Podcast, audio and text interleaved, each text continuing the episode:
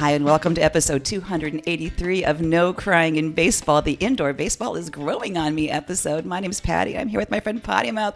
Hi, Pottymouth. Oh my God. We just sound like shit, really. No, we don't sound like shit. We just sound like we have had a weekend worth of screaming in Miami. Like, listen to our voices, people. This is. This is earned. This is a World Baseball Classic hangover minus Yes. the, the booze part of it. This is really just the yelling and screaming and the excitement. And the it, we're recording at eight o'clock in the morning, which is not like us. And we didn't even mm-hmm. spike our coffee because we cannot do a darn thing more this weekend. Oh my gosh! Yeah, I'm thinking that might have been a mistake. I think I should have gotten like a couple little nips of st- something for Of- the of. Bad Decision whiskey? Yeah, exactly. Right. That's, that's No. the problem. Or bad decision tequila. We're here in Miami. Yeah, not rum. the coffee. The rum. Mm-hmm. Yeah, yeah. No, I'm I'm good. I'm good. Oh my gosh, we are in Miami. We can actually see loanDepot Park from our studio. Yeah. this has been super fantastic. And wow, I'm tired, but I would totally stay two more days if we could. Oh, totally. So if anybody wants to come to Miami for baseball at any point, you know, the Marlins do play here, and that and they're. I've be, heard that. they're going to be fun. Um, hit us up for an Airbnb recommendation, but remember to bring your coffee filters because Yeah. that was that was missing. Although we made do with uh, some paper towels from loanDepot Park, but we literally. Could walk, you know, two blocks to these games, and and there were so many cars and so many cops and so much traffic, and for us to be able to like stroll back to the Airbnb. And watch the chaos from our balcony. The Oh chaos and the roosters. Oh yes, the roosters. I will. I just took pictures of the roosters. I missed the rooster fight that you saw earlier, Yeah. but but our friends the roosters have woken us up every morning, Uh-huh. bright and early with the sun. This morning, you know, I think they were confused because it was cloudy. That might have been why they went off early. Yeah, the, the, the, the rooster alarm was 4:30 a.m. instead of 6 a.m., which is you know it, it's not good. But okay, I'm sure that didn't affect our gravelly voices at all. Yeah, I but think the, we're fine. But the the rooster population in Little Havana area of Miami is pretty high. We've noticed. We did, and then they were they were pretty fun. We were kind of counting them, and then we just rounded up because it was more fun to do that. Hey, um, so one of the most fun things about he, being here for the World Baseball Classic was everybody was so excited Yeah. to be in the ballpark, and everybody was pretty friendly, Mm-hmm. no matter who you were rooting for. I want to say hi to our new Dutch friends. We sat, sat behind a, a group of guys who custom made their T-shirts for the World Baseball Classic with um, with quotes from baseball movies, including one that's near and dear to our heart. But um, yeah, it was just and people were coming in. They were dressed up in their stars and stripes, or Yeah. their their their political stuff, or just uh, like the um, what's the the Mexican wrestling the um, Oh, the lucha libre. yeah, Yeah, I mean, the so- guys with those masks. yeah, I mean, so people were just leaning in. It was such a party and so exciting, Right. and everybody was like hanging on every pitch. And this, this is the best baseball weekend of my life. Oh, oh, totally, totally. The the outfits, the the USA fans also did not disappoint, and there were a lot of like full suits and the stars and stripes or the overalls guys. And we, I could have done without Ronald Reagan in front of us though. There was a guy with a Ronald Reagan mask and somebody else. Yeah, the, the Reagan mask. He had a, an American flag as a cape, and he was dancing mm. to "Fortunate Son." So we don't think that he quite has ever listened to the lyrics, but that was okay. It was fun for uh, us. Yeah, yeah, absolutely. All right, we yeah. have show shit to do, right? Yeah, let's do some show shit. I can't even say show shit. Yeah, it's bad, but okay, here we go. On today's show, we've got interesting things that have nothing at all to do with the World Baseball Classic, just a couple of those. We've got our boyfriends for Houston and the Dodgers. This is our last boyfriend week, and we have all the WBC fun and games and mischief of all kinds and a bonus trivia question. Cheers. All right, everyone, you got to check out our Instagram because Patti's shirt is the bomb. She got a really awesome souvenir shirt um, here. We braved the team store various at various points of time, and it was it was a scene. Just so you know, there were no medium Otani shirts and not a Nootbaar to be seen. But other than that, we did pretty well on stuff that we wanted. Right, and Junior Pottymouth nailed that that nicely adjustable as opposed to the Velcro ones, the the cap. And I got the last two Miguel Cabrera large Venezuelan shirts for my buddies. So we did well. We did all right. We can shop. We can shop if we want to. oh my God. Okay, so there's a couple of things. There's spring training still continued while this excitement has been happening here and, and other places around the world. And one of my favorite stories of the past week is um, you may know that, you may not know, that the Houston Astros and the Washington Nationals share a spring training facility. You may also be aware that Dusty Baker is the manager of the Astros, and his son Darren is a prospect for the Nationals. So they actually live together during spring training. Because why wouldn't you live with hmm. pops, right? If you're if you're right there. So the, the teams played each other last week, and the bases were loaded, and Darren came to bat, and Dusty said later that he was hoping for a sac fly. So Darren would get the RBI, but Yeah. it wouldn't kill him. In fact, Darren hit a grand slam. And Dusty says, I didn't know whether to be a proud papa or an angry papa. I love my son, but I hate to lose. so Darren finished the day with dinners on me tonight, pops. That's so sweet. That And- made me very happy. And to, to, to gauge the age, of- I, I can't believe he's playing. This is the little kid who almost got bowled over at home plate in the World Series when, when Dusty was managing the Giants, and he got like scooped up at the last minute. And I can't remember was it Buster Posey? No. Good, No, no, no, it was pre pre Posey. Yep. But yeah, a long time ago when when he was a little dude. So, full circle there. Mm-hmm. I want to throw in a line about how crazy baseball rituals and superstitions get started. Also, this week, Colton Cowser, who's an O's prospect, hit a 476 foot home run in spring training. And that, just for perspective, that home run was longer than any Orioles home run the entire last season. And it was the seventh longest home run overall of last season. Wow. And, you know, of course, Colton was interviewed later and, and they said, okay, well, I mean, come on, was it your breakfast? What did you have? He said, well, I always have French toast and avocado and bacon every day, but today I added a hard boiled egg. And you got to know that that's going to be a thing. It's going to be a ritual now because if you hit a Oh, yeah. 476 foot home run, you're going to be adding hard boiled eggs to your breakfast every single freaking day. The other thing that continues during the World Baseball Classic is rules, rules, glorious rules for Major League Baseball. We're back to sticky stuff. Major League Baseball sent around a memo because they love the memos last Thursday, where they announced that they are enhancing efforts to uh, to keep an eye on the sticky stuff, right? Because spin rate started to go up at oh there's there's that hangover voice yeah. spin rate started to increase at the end of the last season because inspections were kind of rote you saw them they were always at the same innings Yeah. the same time they were barely like taking a look at anybody it got really sloppy so there were suspicions that maybe pitchers were using sticky stuff in the innings that they knew weren't going to get checked hmm. or whatever so Major League Baseball decides that inspections are going to be more detailed and more frequent. They're going to be randomized. Umpires can check fingers, hands, hats, gloves, belts, and pant waistline, you know, waistlines of pants before or after any inning. Managers can request inspections. Umpires can check at the mound in the middle of an inning if they see something that they consider suspicious. Oh, but the this pitch is a- clock. a- this is a freaking slippery slope, right. Right Right. catchers are going to undergo routine inspections, including their equipment.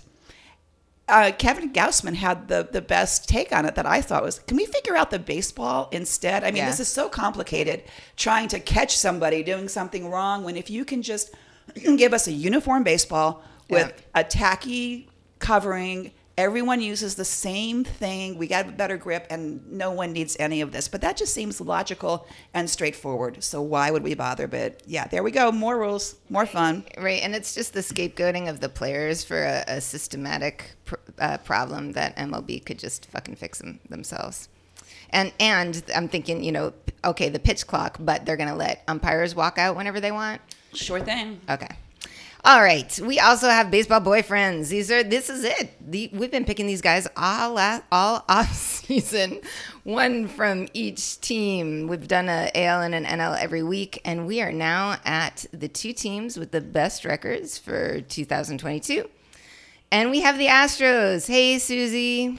So uh, Susie gave me a, a hint to pick David Hensley, who is is slated as DH, also a super utility guy, or maybe outfield. Um, 26 years old, and a super good pick. And not actually at the end of the show, I'm going to mention how maybe he'll be getting more playing time than I even thought he might be. He is a, a large man, six foot six inches tall from San Diego and showed uh, his baseball prowess at a very young age. His dad said that when he first started playing T ball, they had to have him roll the ball to first base because the first baseman could not catch the ball. So he had no problems throwing it across the infield, but T ball. He excelled in college. He had a 375 average with a 895 OPS his junior year. And usually folks are scouted in their junior year. And he had no offers through the whole draft. So he was actually drafted after his senior year in the 26th round, which does not exist anymore.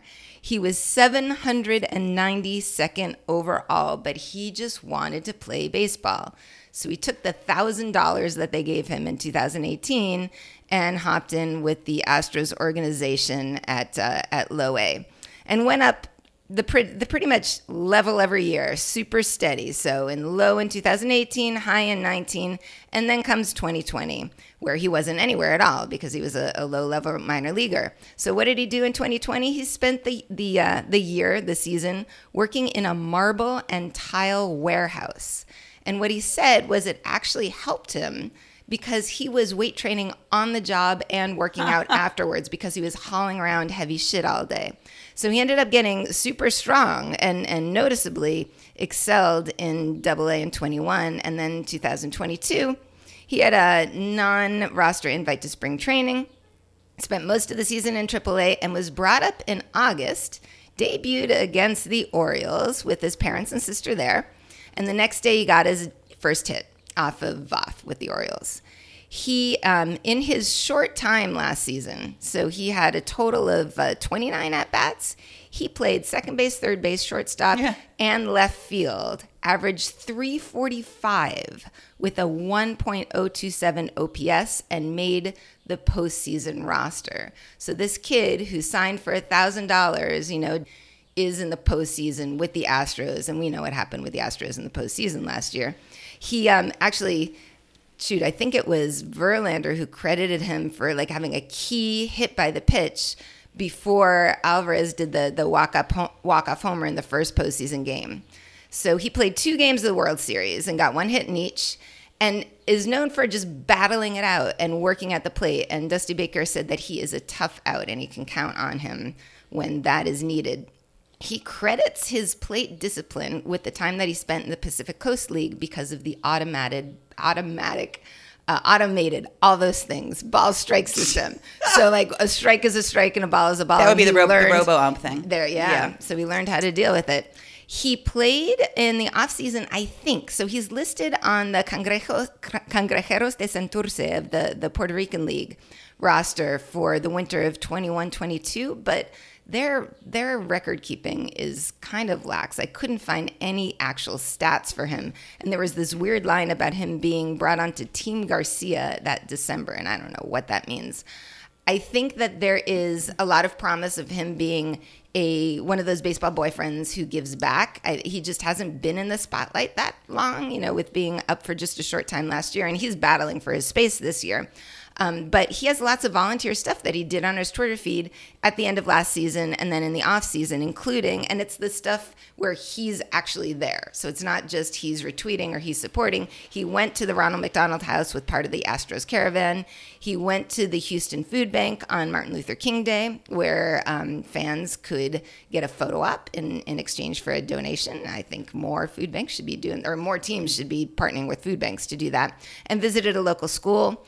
I love that he's friends with um, my former baseball boyfriend, Jeremy Pena, also MVP of the World Series. They went to a Rockets game together.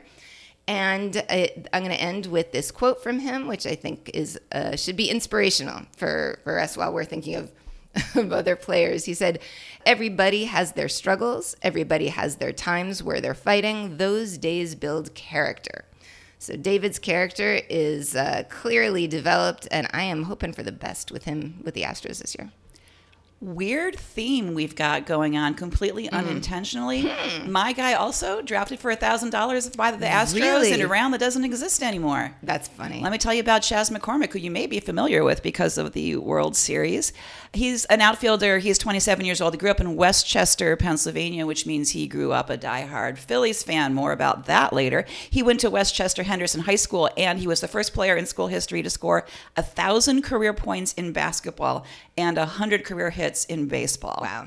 That's pretty impressive. He's got three older brothers, including a twin who is older by like nine minutes.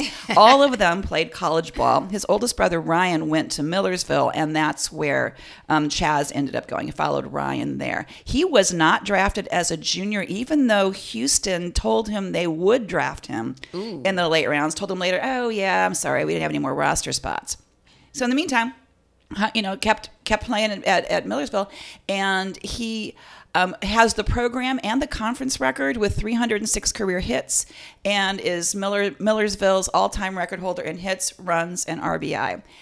this is an important quote from his coach there. This is going to come true later on, which is the thing that everyone knows Chas McCormick for. But this was at the draft time. He said, Chas is a true competitor. He was exciting to watch. I've seen him save games by making a catch and slam into the wall, lay out parallel to the ground and make a diving catch to win a game in a regional and win multiple postseason games with walk-off hits. It was never about him. He always played his heart out for the program and his teammates. Yes, he set many records, but I'll remember him for being unbelievably clutch there's no one I'd want up more with the game on the line. So think about those game saving catches in just a second. So he was, in fact, drafted as a senior in 2017 in the 21st round, which no longer exists. And he thinks about that a lot. He understands how how everything lined up to get him where he is because otherwise who knows where he would have been right a lot of the articles that I read about him refer to him as an overachiever or having exceeded expectations. I mean, as this is like um, under promising and over delivering right there is what's happening. That, and he said, scouts looked at him differently.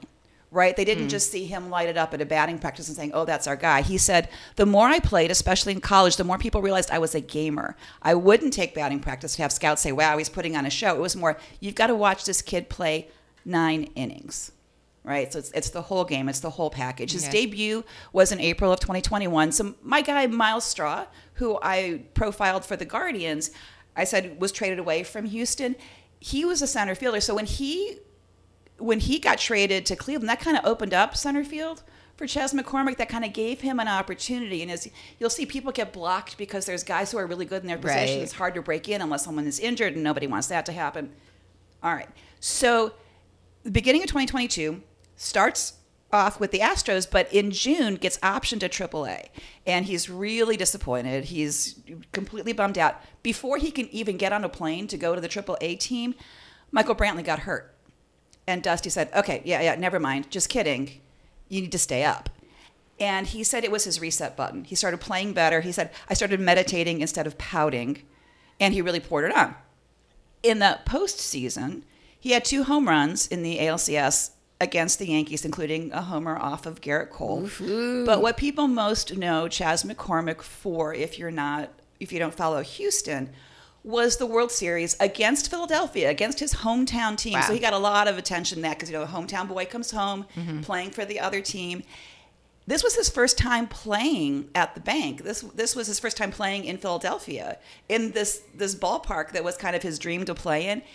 And so we had friends and family and everywhere. I said, "Yeah, it was a mix of good luck, but we hope the Phillies win." Because of course, what are you going to do? Right? What are you going to do? So what he's famous for is that Game Five catch at the wall to rob um, JT Realmuto of a home run. And if you recall, he landed flat on his back in the dirt in the outfield. There's lots of photos looking down at that, showing like the chalk outline of him sprawled Yeah. out, right, catching that. He said, "My 12 year old self would be really upset with me for making that catch." Wow. But it was so crazy and stressful playing against his hometown team. He said, even my parents, after the series, sitting down having dinner, said, Thank God that's over. Right now, he's in competition with Jake Meyers to be the starting center fielder. Here's an interesting thing that they have in common. If you don't count pitchers and switch hitters, which are their own own thing altogether, there's only 69 major leaguers ever that have been righty hitters and lefty throwers. There's eight currently in the major leagues. These guys are the only two on the same team since the year 2000. Rickey Henderson and Brian Lesher with the Mariners had the, uh, you know, the, the, the bat right, throw left, and both of them are otherwise righties, but they throw left. And, and as a left-handed person who only writes with her left hand and does everything else with my right hand, I can appreciate that. So I'm pretty excited about Chas McCormick, my favorite underachiever, over-deliverer guy. Yeah, and I know our friend Susie has a TikTok with with her undying love for Chas McCormick, which is something something to check out there. All right, we are on to the Dodgers. And I'm excited because last night we saw the US Cuba game, more on that. But as I was prepping yesterday, I thought, geez, I should have looked into who is Cuban. And little did I know, I actually had because I had previously picked Miguel Vargas, who hopefully will be playing second base for the Dodgers. He has not played second base before. He came up playing first and third, but he is an eager and a quick learner. And so he's working on it, and hopefully it's going to be it's going to be working out right now. Um, also, not to be confused with the Dominican Republic presidential candidate who kept fucking up all my searches when I was looking for Miguel Vargas. This Miguel Vargas was born in Havana, Cuba, and he comes from baseball blood. His father, Lazaro Vargas was a huge Cuban baseball star of the 80s and 90s with the Havana Industriales, and he also played on the national team. So with Industriales, Daddy Vargas had a 322 career batting average over 16 seasons. He got two Olympic gold medals with the national team, and he later managed the Industriales, and he is even on the 15 cent stamp, although I'm not sure anymore because Miguel, you know, was was expected to follow in his footsteps. He was on national teams since he was biddle. Um, he w- he was on the 15 and under team in 2014, batting 382, and he started playing with the Industriales when he was 14. So everything was lined up for him to follow in dad's footsteps. And then they disappeared. They defected together in 2015. Dad was 51 years old. Miguel was 16. I couldn't find any details about how they got out, where they went. I'm guessing dad is not on the stamp anymore in Cuba as a result. and uh, they just had to sort of wait it out and see where he would be signed. He was signed in November 2017 with the Dodgers and then played four seasons with them in the minors. Every season, his batting average was above 300. I think you can hear the rooster in the background at this point. One of them. There's so many. Yeah. There's there, he played in the futures game, which which is super fun. Uh, in last year in 22 and he, there's a mic'd up bit for him that's on YouTube, and his English is is very impressive. So I'm not sure where he got that along the way, but check out his mic'd up bit from the Futures game. He made it up for a cup of coffee last year, 18 games with the Dodgers. He debuted on August 4, and in his debut game, he went two for four with two RBI and a steal. So that made him the second Dodger ever with both an extra base hit and a steal in his debut. He then struggled, but it's you know it's just not a a good amount of time to judge what he's going to be doing this year. He ended up with a 170 average over 18 games. But spring training, he there's that rooster in the background. Uh, well, all right, just just consider it. Uh, I don't know. At, that's it. That's it. It's definitely the atmosphere. See, there you go with finding the right word at the right I'm time. I'm here again. for you. Oh my gosh. Oh my god, my my voice is going with this. so is spring training. Interestingly, his his first eight at bats for spring training he had a 500 on base percentage, although no average, because he was not swinging. And this is very humorous because he was not swinging because he had a fractured pinky. So, presumably, everybody would know that he's not swinging, including the pitcher. Although Dave Roberts said that maybe some teams hadn't gotten the memo because he's he's, he's on base half the time. He's just standing there. but I guess it's it's you know some damn strikes. Right spring training, right? Yeah. You know, trying out new pitchers, whatever. So he started swinging on March 8th. The first three days, he had three doubles, and his first home run was just a couple days ago, Friday the 17th. So I am super hopeful that Miguel Vargas is going to be using the rest of his training time well. He's also being um, mentored by my almost uh, forever boyfriend until he left for the Dodgers, Pookie Mookie Betts.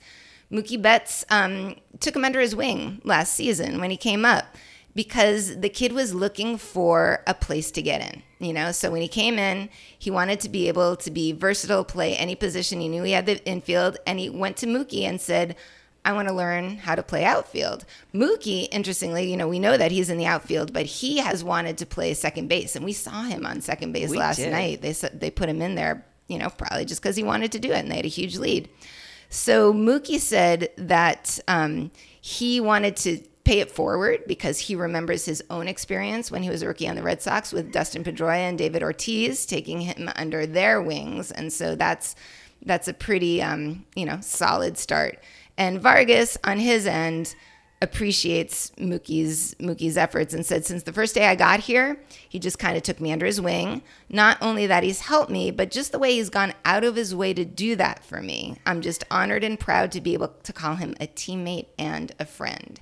So Vargas is already in the Rookie of the Year conversation, along with my previous pick, Corbin Carroll, and the Mets pitcher Kodai Senga, and we will see what happens with that. He did not play in the Cuba game last night because he really wants to do well in his rookie season with the Dodgers. And he's focusing on being with that team 100%, being with their coaches 100%. But he's not making a statement against playing on the Cuban team. And he actually said that he would love to next time, which is fascinating considering that there is very little information about them leaving Cuba. So I'm excited to see Miguel Vargas on the Dodgers. And that leads me to point out again that the World Baseball Classic is giving a lot of people opportunities to be seen both on the big stage of playing in the Classic, but also when a lot of your teammates leave your MLB team to play in Yeah. the Classic, you get a lot more playing time in spring training, and your coaches see more of you, mm-hmm. and others see more of you and see what you can do. You have more opportunities to prove yourself both ways. Yeah. That's pretty exciting for a lot of prospects, a lot of younger guys. My Dodgers guy is Michael Busch, possibly a second baseman, who's 25. He's from Inver Grove Heights, Minnesota. And we have talked before about baseball players from cold northern places having less time to play baseball, less Right. opportunity because of the weather. And it doesn't mean they don't have the skills, but it, they have le- you know, less opportunity to play. But they have more opportunity for hockey, which I'm a big fan of. Michael Busch made his varsity baseball squad as an eighth grader. I don't know how that's possible, but it was possible. He also spent three years playing varsity football and hockey. Wow. Three sport guy, not the usual constellation of three sports. Mm-hmm. He was the quarterback who led the high school to his first appearance in a state championship game ever. And he's a real proponent for not for kids not focusing on just one sport. You see a lot of that people, oh, you're you're good at baseball, you're going to do baseball all the time. We're Yep. going to get winter clinics, we're going to do this, you're, you're only going to do baseball. He says no. He says that like stick handling the puck in hockey helped hand-eye coordination that's hmm. crucial to hitting. He said playing quarterback in a triple option offense imparted lessons about the importance of physical and mental toughness. So he gained a lot physically and mentally by playing multiple sports and so he really is sort of a spokesperson for that.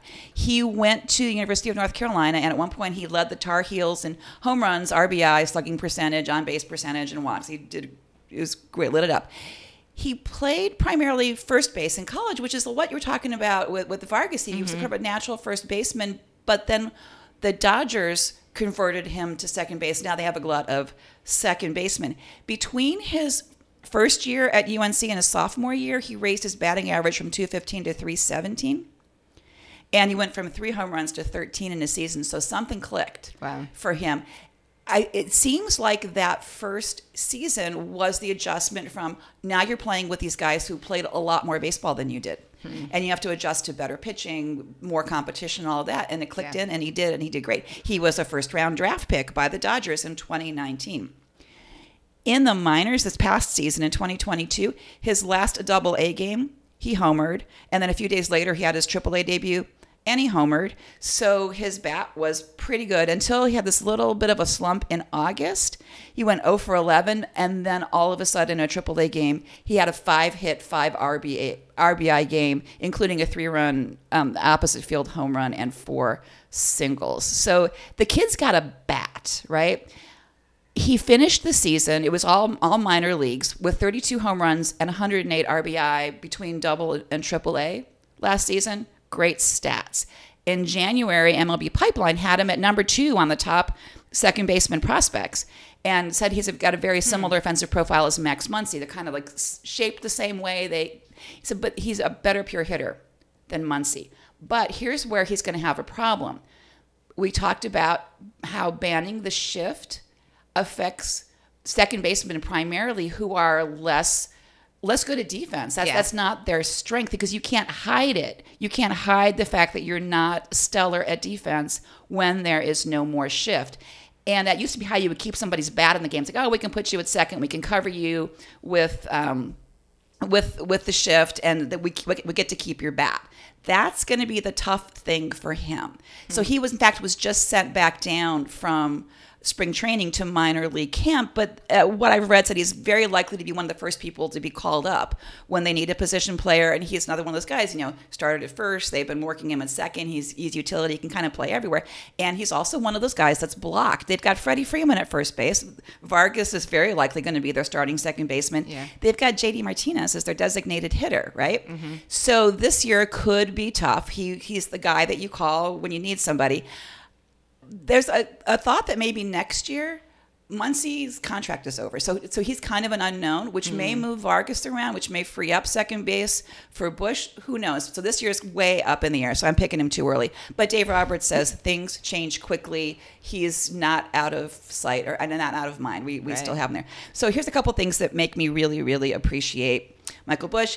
Uh, he was interviewed when he was the star quarterback, and he talked about how he never skips a Taylor Swift song on, you know, on, on his playlist, and that's still the case. so he's still a Swifty, and he's also still a hockey fan. And I noticed, you know, we always check everybody's Twitter feeds to see if there's, you know, any any scary stuff that we should be aware of. And my favorite thing that he had posted was on February sixth, 2021, which is an important day because it's our intern's birthday and also Adley Rutschman's birthday.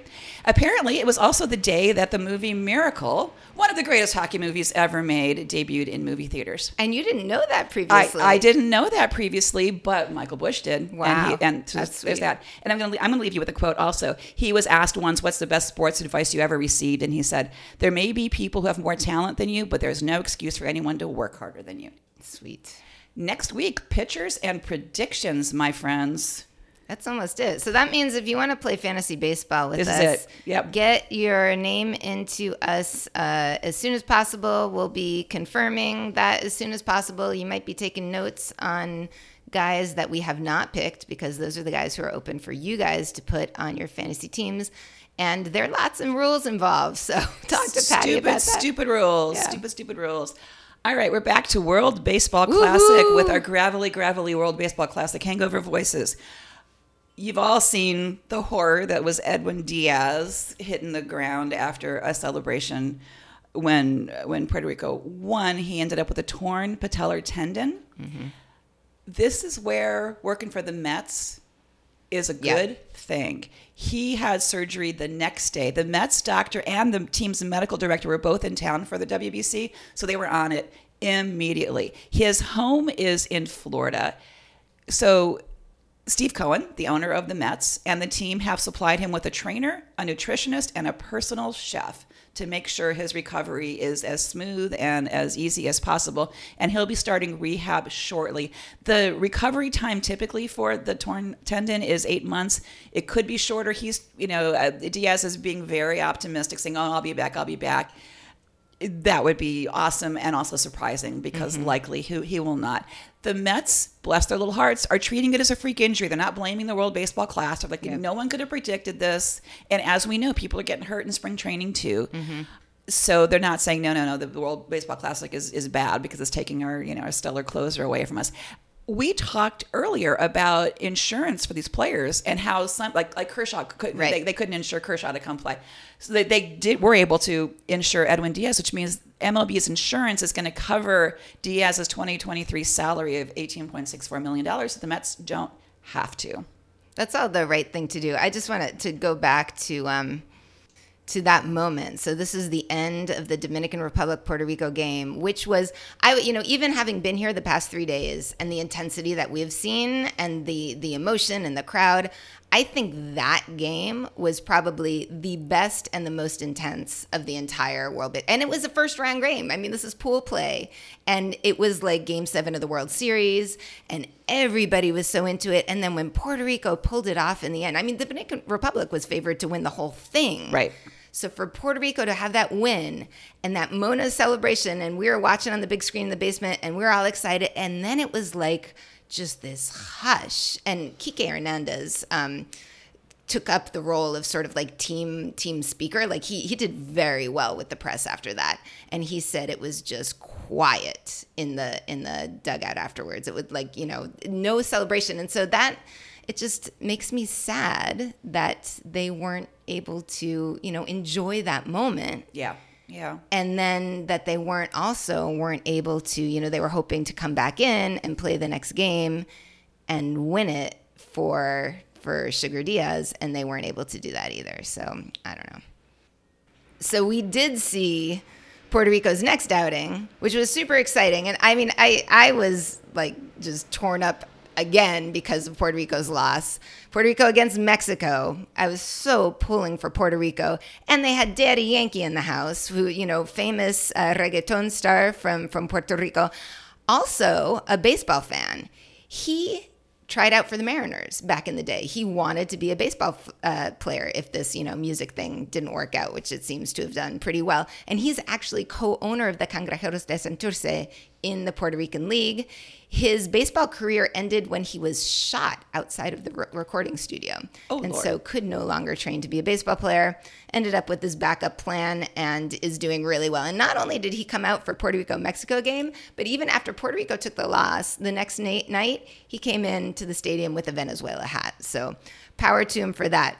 Uh, the Puerto Rico team, you know, the the unity. I was pulling for them too because they they came in second for the past two World Baseball Classics, and they have the Team Rubio thing, and they have the whole island behind them. Christian Vázquez, in an interview afterwards, said that, and I, I couldn't figure out how to verify this. I tried really hard, but according to Christian Vázquez, there were four days of no crime in Puerto Rico because everybody was watching the game. Sixty-one percent of the island were watching the Dominican Puerto Rican game. So then we see uh, the Puerto Rico Mexico game up and down, so much heartbreak. They bring in Edwin's brother, Alexis Diaz, and he ended up taking the loss. So when they brought him in, they brought him in with the trumpets. They brought Yep. him in with with Edwin's walk-in song. They had Edwin Diaz's uh, jersey hanging in the dugout. The entire ballpark went nuts. This is this is totally the the huge buildup, and Yeah. it was it was it was completely heartbreaking that he wasn't able to follow through. But I mean, emotionally, he must have Yeah. been a wreck too. Yeah, what pressure? I Yep. mean, it doesn't get any more than that. And I think you know Yadier Molina handled it as well as he could. He got him out pretty fast, and and it was just a hard, hard game. Uh, Marcus Stroman, I was excited to see uh, open the game, even though he we saw him let up a couple runs, and he of course was the MVP of the last World Baseball Classic, pitching for the United States when they won against Puerto Rico. So you know, and now with the U.S. going further and having a lot more success this time around, you sort of wonder what's Marcus going to do next time. And he already committed to go back with Puerto Rico because he he feels like it's a better match for him. They Yeah. have the swag, they have the party, and he was actually recruited to to pitch for Puerto Rico by their little league team this past year Oh. that they they had this big like come pitch for us you know do your mom proud because his mom's puerto rican and it worked and he's sticking with them so Love it. Power to that. That was a fun game. US Venezuela was also a super fun game, despite the fact that there was another injury. We saw Jose Altuve go down. I was uh, I was afraid when he went down that it was at his head. I thought he got hit in the head too. The way he dropped, he dropped like a rock. yeah. Yeah. It, it was it whatever happened hurt and well what happened was his thumb was fractured so he was hit by the pitch um, by Daniel Bard who just uh, almost lost the game for the United States and and I definitely have a soft spot for Daniel Bard because of his journeyman you know history and his time with the Red Sox but they put him in he couldn't get an out he let up four runs his And, ear- and he broke Altuve. and he broke Altuve. right, right, and and his ERA for for the World Baseball Classic is forty three point two zero. So Altuve though is known for not missing games. He is one of those guys who will play no matter what. He hasn't missed significant time in a season since 2019, uh, where he was out for a month for a hamstring. But even before that, in his 10 years, that that was his biggest time on the IL. Was that one year with a month? Um, just for reference about how long he could be out now, Bryce Harper last year missed two months because of a broken thumb. What does this mean for the boyfriend that I picked just now, David Hensley? He might get some more playing time because he is that utility guy.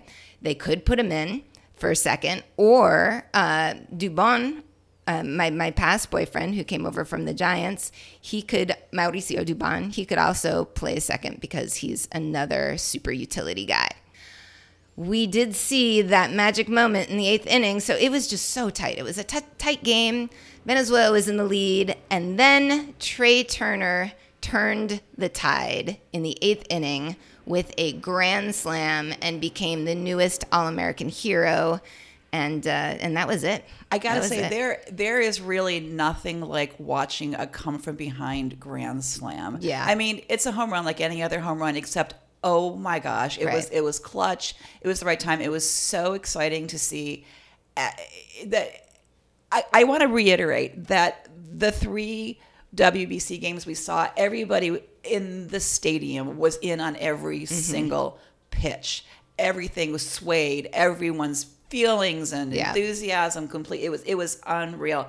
Uh, the my favorite fallout from the Trey Turner, uh, yeah, from the Grand Slam, and then hitting home runs again last night right. his name is very easy to puns. There were the oh Trey, can you see posts and the, the the Trey for two and all of those, and I I was kind of kind of digging that, but I'm gonna just stick with potty mouth with Trey Turner, American Hero. Yeah, it was it was pretty crazy, and it was such a solid uh, split for that time for the Grand Slam because they were down by two, which is you know you got to put that's a little bit extra effort to catch up, and then they're ahead by two. So then, with just an inning left to play, it just it was a huge Tide Turner, Tide Turner by Trey.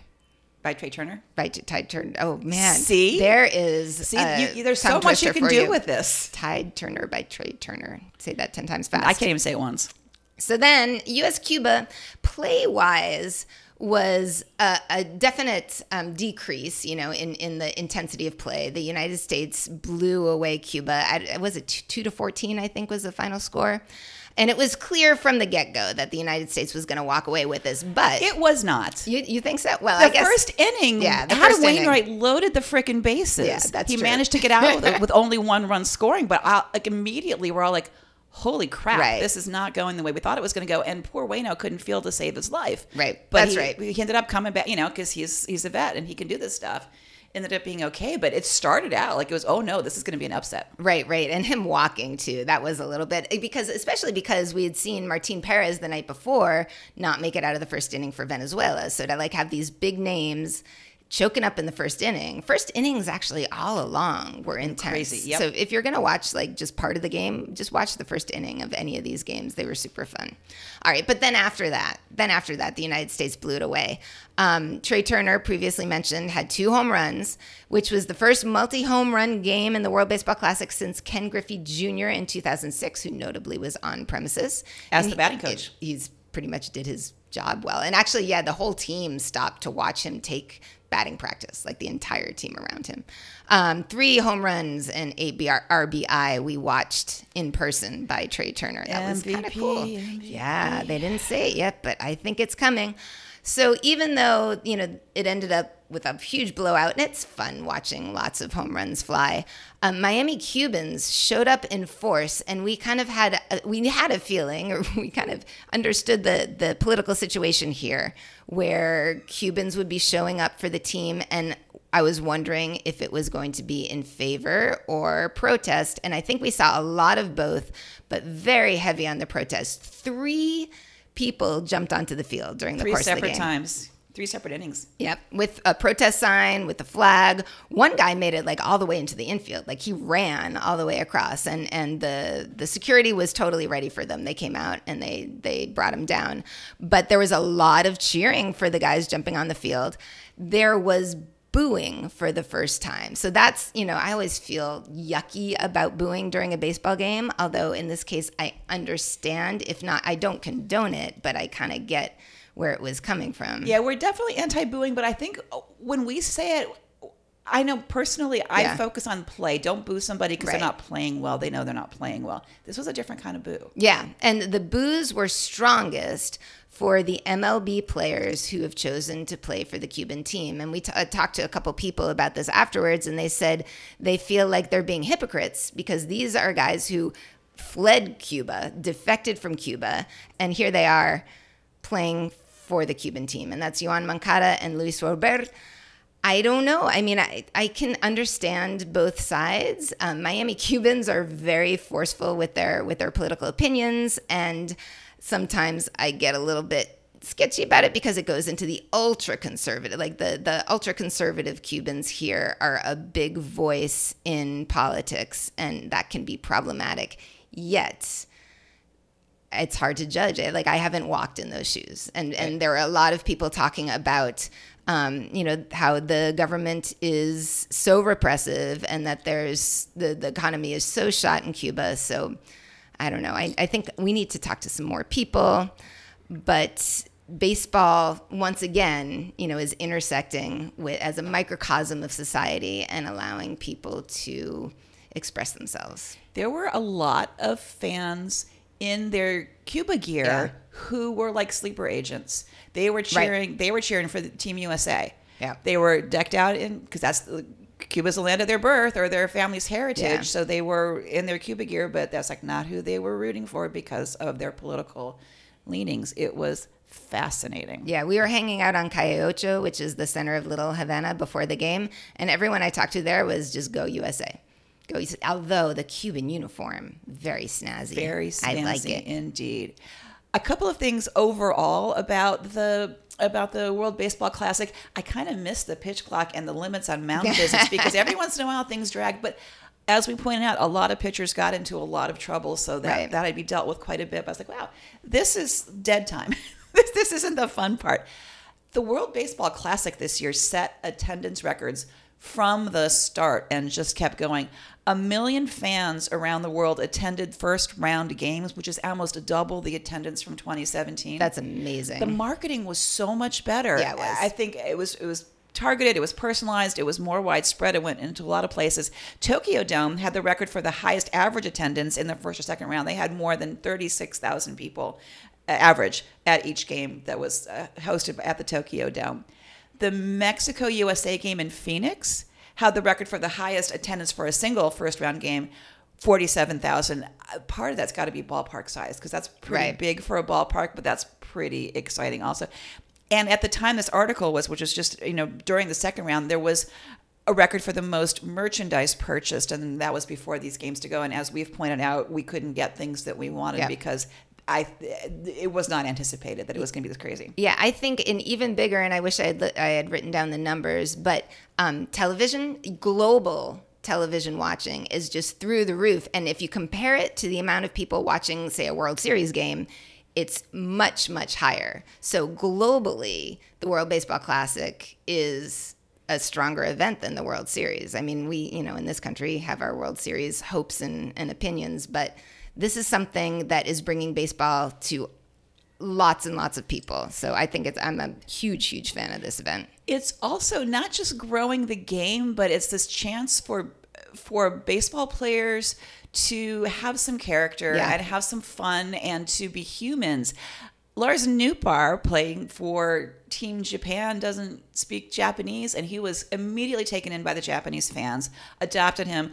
A local ramen restaurant started Nootbaar Noodles. And you may remember us talking about Lars Nootbaar doing like the pepper grinder signal uh, during MLB games. Apparently, that happened through the World Baseball Classic, and pepper grinder sales went way the hell up in Japan. Although Lars Nootbaar thinks that's just his teammates going out and buying them. One of my other favorite stories, we mentioned last week, there was that headline saying an electrician strikes out Otani. This was during the Japan um, Czech Republic game. The electrician's name, I hope I can say it anywhere near right, is um, Andre Sa- Satoria, who K'd Otani on three pitches. I didn't realize That's that initially. amazing. But then Otani did this really lovely thing. He followed up and he asked the pitcher for his jersey and had all of the Czech Republic team autograph that jersey. And then he wore a Czech Republic cap walking into the game versus Italy. That's so cool. So like there's this whole like, you know, international cross thing. It's Yeah. it's growing the game, it's making people human. It's it's celebrating these guys who have day jobs in the Czech Republic playing good baseball. It's really pretty fun. Yeah, and if, if you look, you know, just on Instagram feeds of any interviews, I've only seen guys saying this is the best experience I've had playing baseball to be able to play for my country, and no matter who. There's a great one from Adam Wainwright actually saying this is my best experience as a 41 year old guy who's done everything, playing for the USA and hearing people chant. USA. Well, I didn't like that chant, but you know he liked it, and and the the feels around that. It's just so cool. It's so cool. also along those lines, it was interesting to me to watch Team USA start out as like an all-star team. Yeah. you guys just kind of thrown together and they're going to do that. And but by the end, the last the two games we saw, they were playing Yeah. like a team, right? Right. And thank you, may I just say thank you for putting in Bobby Witt and Cedric Mullins. That was my sort of personal come on, put these guys in, and they did, and they did just fine. Oh yeah, even if they couldn't fucking spell Bobby Witt's name on the on Oh my the God, it's not big that hard. screen, they had Bobby With. Yeah. I have a trivia question for you that is not at all World Baseball Classic related. Okay. We're going to end with just, just, you know, back to just other things. All right. What- Oh man, it's it's like bringing me back from vacation. We got to get on a plane in Yeah. a couple hours, so we got to start winding up. Okay. right. And this is actually, this may or may not be about a plane. What do the Yankees and the Cincinnati Reds have in common? may or may not be about, about a plane. Mm-hmm. I uh, boy, mm, well, it can't be World Series titles. Um, I don't know. Those are the only two teams where the players are required to pay for Wi Fi on the plane. Are you serious? I am serious. the. Yankees can't fucking afford Wi-Fi for their players. That's ridiculous. So it's kind of hilarious that although the Yankees apparently have poker tables on their plane. All right, well, maybe they're just trying to encourage, you know, human interaction as Okay. opposed to I don't know, but Positive spin. clearly owners have a bazillion dollars, but so do a lot of the players. I mean, True. uh, so Stephanie Apstein of, of Sports Illustrated did a, a piece on this, and she said for a team at the going rate, it would be about forty thousand dollars for a whole season to pay for the whole team to have Wi-Fi on the planes, and she compared that to that's like four Gerrit Cole pitches. Pitches, not even games, pitches, not even innings. pitches. And pitches. then um, Brandon Marsh, my one of my favorite Philadelphia Phillies, say, yeah, not only do they have to pay for Wi-Fi, but they also have to shave. yeah, So- not, not the Reds though, right? not the Reds, just the Yankees. Oh my God, we have to leave Miami. I don't want to go. This sucks. So right now it's now it's 9:10, which means I have some editing to do and then we have to pack and get on a plane and it looks like the sun is actually coming out. It was a very rainy evening. Um uh, did I mention salsa dancing? I don't think I mentioned You salsa didn't mention dancing. salsa dancing. So the the coolest thing, which I think, well, not the coolest thing, one of the bazillion cool things that we experienced this weekend, which I think needs to be normalized, is there was a band outside of the stadium after every every game or at least the past three nights that's all we can vouch for and it was just super cool to see fans from both sides come together and dance and i was excited the first night was a puerto rican salsa uh, band second night was definitely united states music some contemporary stuff that That we're too old for. yeah, We don't know. exactly. But it was fun. It was fun to listen to and to dance to and to see the crowd rally around. And then last night was Cuban salsa music, which interestingly was definitely uh, had the, the little bit of a protest tinge to it. It was definitely reaching out to the Cuban Patria Vida crowd out there. Everybody was dancing. Everybody, eh, eh, eh, win or lose, and that was also the vibe in the ballpark. We're all sitting next to people rooting for whoever, and everyone's just having a good time. This was, again, I'm just gonna say it one more time, it's the best baseball experience I've ever had. No doubt. So start saving your pennies now for four years from now when this happens again. For sure, we got to go back. We got to go back. Also, for your best baseball experience coming up, please sign up for our fantasy league with our stupid, stupid rules. We're getting going any second now that we've we've uh, profiled all of our boyfriends. We can now let you know who you can't pick, so you can pick everybody else. Please let us know on social media. Pottymouth, where can they find us? Find us on Twitter, NCIB Podcast, Facebook, and Instagram as No Crying and B-Ball.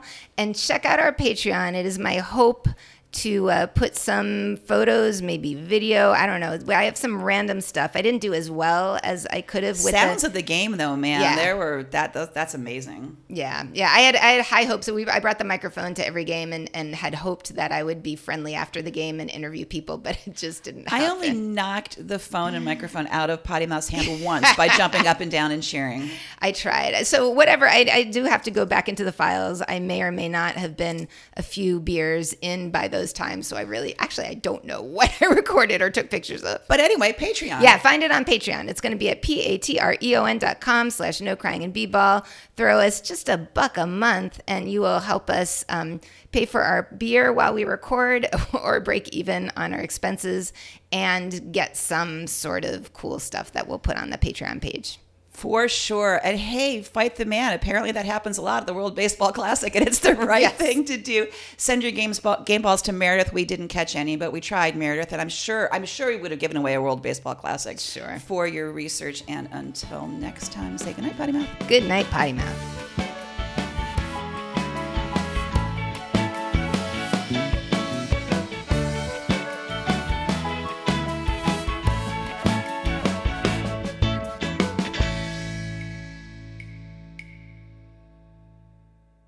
We had to unplug the toaster to plug in the computer, so we're having a whole situation.